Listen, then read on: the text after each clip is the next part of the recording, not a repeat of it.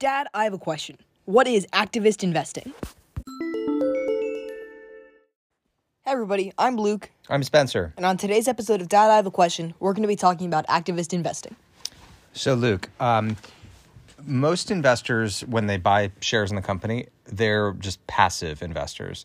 We're going to talk about activist investors. What do you think activists are? Trying to spark change in in some way. Yeah, exactly. So, an activist investor is uh, somebody. It can be either an individual or a firm that, like a hedge fund or a mutual fund, um, or just you know anybody who buys stock in the company and then tries to agitate for change at that company. So, like, what are some examples of changes you think they might seek?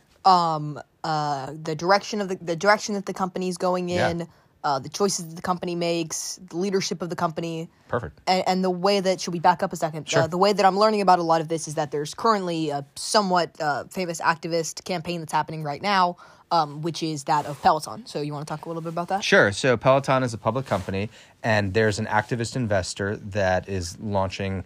I, I, usually, they use the term a campaign uh, at Peloton. So this is a firm that's bought. I'm not sure how much of Peloton stock, maybe you know one or two percent. Usually, activist investors buy less than ten percent of the stock on the of a company on the Which stock is market. a, still a very very significant amount. Yeah, it can be tens of millions or hundreds of millions of dollars, but it, it's not enough to actually control the company typically.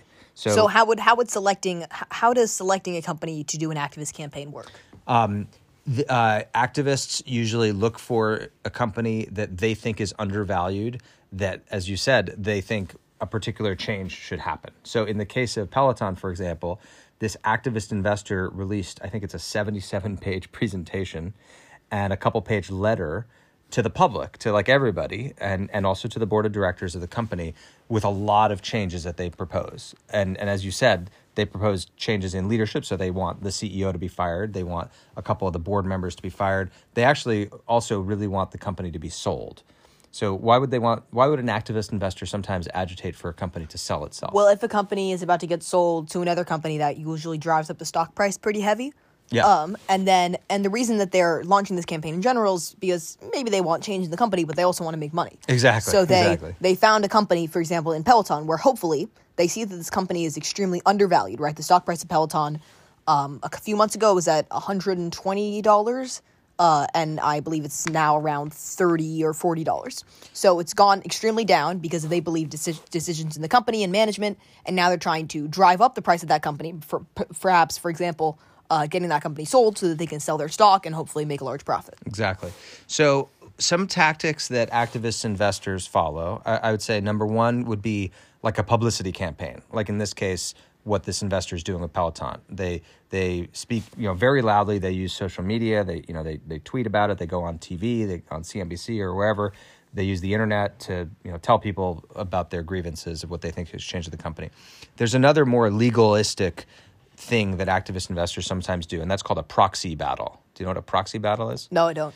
Okay, so what's a proxy? First of all, Uh, do you know what a proxy is? Is it like a uh, a fill-in re- replacement? Yeah. Um, extra. Yeah, that, that that's what the word proxy means exactly. Like if somebody's your proxy, it means that they kind of you know they have your vote, like they they represent you in a certain thing. So a proxy is how a company, a publicly traded company, has um, every year it sends out what's called a proxy statement, and that proxy statement i- issues a number of things, a couple things that the shareholders can vote on. So technically, for example, every year or two, the shareholders vote on who's on the board of directors of the company, and they sometimes vote on other, you know, other big things. Another big thing that you would put out in a proxy statement for a proxy vote is whether is what whether the company should be sold. Like, um, So, for example, in Peloton's case, they're advocating that the company should be sold. And I believe in the report, you were showing it to me a few days ago, uh, the report names a couple of industries that Peloton could sell it to. So they cited, for example, Peloton as parallels in the entertainment industry. So perhaps um, an entertainment company should buy it. Uh, there were options for fitness, just large tech companies such as Apple. So exactly. So a proxy battle in the in the in the context of an activist investor would be if th- that the the activist investor would put forward a slate of other directors to be voted in favor of, and that would go out to the shareholders in a in a proxy statement, and there would be a vote of who should be on the board of directors of this company, and the shareholders actually get to vote on that sort of thing. Um, now, uh, there there are there's a lot of um, uh, there are a lot of defenses that companies enact against activist investors. Why would a company want to defend themselves from activist investors? Well, uh, from the point of view of the company, they think that they're doing a good job Yeah, in most exactly. situations, so they don't want to be changed by outside forces. Exactly. So one really um, common example, uh, we've talked about this in some other episodes, is having a super voting control of the company. Do you remember what that means? Uh, no, I do not. Okay, so so Zillow has this, for example, and I think that's the context that we've talked about it. But a lot of other companies do too. Um, a super voting control means that uh, the founders of the company have different rights than other shareholders. So frequently, super voting control would mean that that uh, a certain class of shareholders have ten times the voting power of a normal shareholder. And How were those sh- shareholders decided again? um, they're they're decided by the founders of the company when they establish the company. So what what does that mean? It means that um, uh, if that, that if an activist tried to launch a campaign against a, a company with super voting control, they wouldn't get very far because they wouldn't be able to elect a competing slate of directors because management basically controls the company by virtue of having this second class of stock, this like dual class stock, it's called. So Google has it, uh, Zillow has it, um, um, many, many, uh, News Corp has it. Um, uh, you know, many companies have this dual class stock, and it's one way to guard against activist investors. Interesting. There's So- another funky way that is less well known, which is called a staggered board. And this is kind of interesting. So, usually a board of directors will have like 7, 8, 9, 10, 11 or so people on it. And usually terms of a board are, are every two years. That's elections for the Election, board? yeah, exactly. So um, now, if everybody is up for election at the same time, then it's pretty easy for an activist to launch a competing slate. to spark a lot of change in the company Exactly. by perhaps saying, uh, as th- for example in the Peloton situation, this person should not be elected to this position and change a lot of things at once. But Right. the alternative is Well, if it's a staggered board, and let's say it's a nine-person board, and everyone's up every you know three years or something, then you'd only have like you know one or two directors up for election in a year. So they would they the most possible change they would be able to spark is one or two management members. Exactly, exactly. So anyway, there are a bunch of other. Um, So is that is that fairly common on most boards or most boards? Um, I would that? say uh, that's that's uh, pretty common. Pretty common. There's a third one which is super cool, which is called a poison pill. Do you want to guess what a poison pill is? Why don't you go for it? I have no idea. So this is like super cool.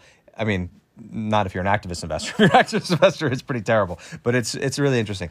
A poison pill is um, when any individual shareholder buys enough stock to cross a certain threshold. Usually, it's like ten or twenty percent.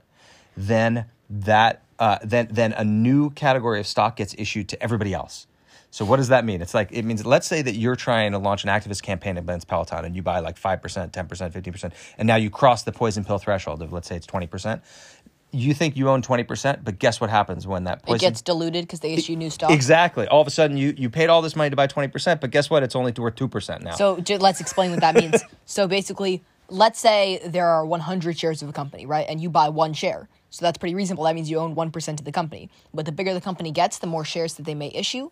Uh, and that and so how many shares would have been pretty major? How many shares do you think Amazon has? uh, Zillow has 200 million shares. So Zillow has 200 million shares everywhere, basically, that exist. Mm-hmm. So you have to spend a lot of money to buy a lot of shares.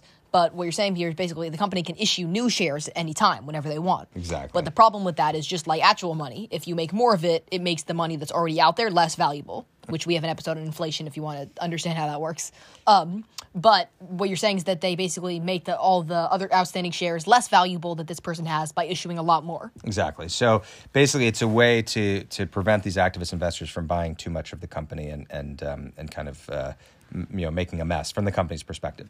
Now, uh, when I when I first started my career, I worked at Goldman Sachs in the mergers and acquisitions department, and one thing that we did a lot of there was um, activist defense. So when a company like Peloton, for example, has an activist campaign against them, they always hire an investment bank to help like protect them, to give them this type of advice and, and help them figure out how to how to ward off the activist. Now, in the case of Peloton, what um, the company actually did make some changes, right? What what are some changes the company made? So they changed management, correct? Yeah, the CEO stepped down. And the CEO, he's the chairman still, but he's not CEO anymore. They brought in a new CEO and a couple other directors. Um, And the the CEO was the uh, under a lot of fire from this report in particular. They uh, the report. Uh, everyone should go read the report. It's very interesting. well, what, remember But one thing they They complained said about? they complained that the CEO was extremely unqualified and that he made a lot of statements that they didn't agree with. yeah, and they also complained that his wife is running one of the divisions, and they didn't like that. They wanted her to be fired, basically. So they they get very specific and sometimes very personal with their with their you know complaints. Um, so Peloton uh, basically made some concessions, but th- did that satisfy this activist investor? Uh, no, it did not. Right. So sometimes what happens is they reach a compromise. This is what usually happens actually, where the you know the company will propose like, okay, look, we're going to sell this division that you wanted us to sell, and we're going to fire this executive, and we're going to change this thing. And if and and by the way, we're going to take one of your people onto our board, so you'll be in the boardroom, like you know, helping us succeed. Will that satisfy you? And if so, then you know, And that's please- that's not really because the company wants to change this because the company wants to tell the public that they that they change basically to look good in, in the eyes of the public. sometimes they're they're actually making those changes, like um, you know, but so- but the alternative is is like the, otherwise the company keeps slamming us in the press essentially. Yes. So basically, once they reach that type of an agreement, then the, they, they they stop getting slammed in the press. Now, this happens a lot, by the way. I actually went and researched in my research for this. Um, there are about 800 activist campaigns a year um, in What the what defines is that that's the Nothing. It's like there's nothing. There's nothing like legal or specific. It's like when a when a hedge fund usually probably a more major company would be seeing more activist campaigns. Yes, yes, but it, but it's pretty common, I guess, is the point. And many of the best known investors out there um, that, like you know, some listeners, some adult listeners might know the names of, uh, like a Carl Icahn or Nelson Peltz. Like many of them are famous activist investors. Like the, it's a, it's a pretty common thing that some top investors do. So the sorry, the Peloton activist investors were dissatisfied with Peloton's changes. What was their response? Uh, the the the the activists' response, Yes. was like not good enough. Like we still want you to sell the company. We still, you know, the CEO is still the chairman. We want him out entirely. Like, you know, nice try. and and they're still battling with each other in the press. so uh, the activists are hoping that they can make enough changes to drive up the stock price Yes. and then eventually sell. And it already has driven up the stock price a little bit. Yes. right? So the day the day that this um, began, which is also the day that the and the day that the CEO stepped down, Peloton stock went significant significant up. I think Yes. it, it, it like thirty percent. Yeah, thirty percent up. So a lot of people follow activist investors. Like a lot of people, you know, um, when they see an activist or hear about an activist going after a company, they buy the stock. So that they can hope the campaign is successful and drives up Exactly. the cost. Exactly. So, So should we yeah, let's wrap up. Go Okay. ahead. What's activist investing? So an activist, an activist investing is when a person or organization um, puts out a report to the public that says the problems that they have with the current actions being taken by a company, in hopes that the in hopes that the company will make certain changes that will drive up the stock price, so that the investor can sell the stocks that they bought uh, at a cheap cost to make a profit. exactly. All right. Thank you. Thanks for listening.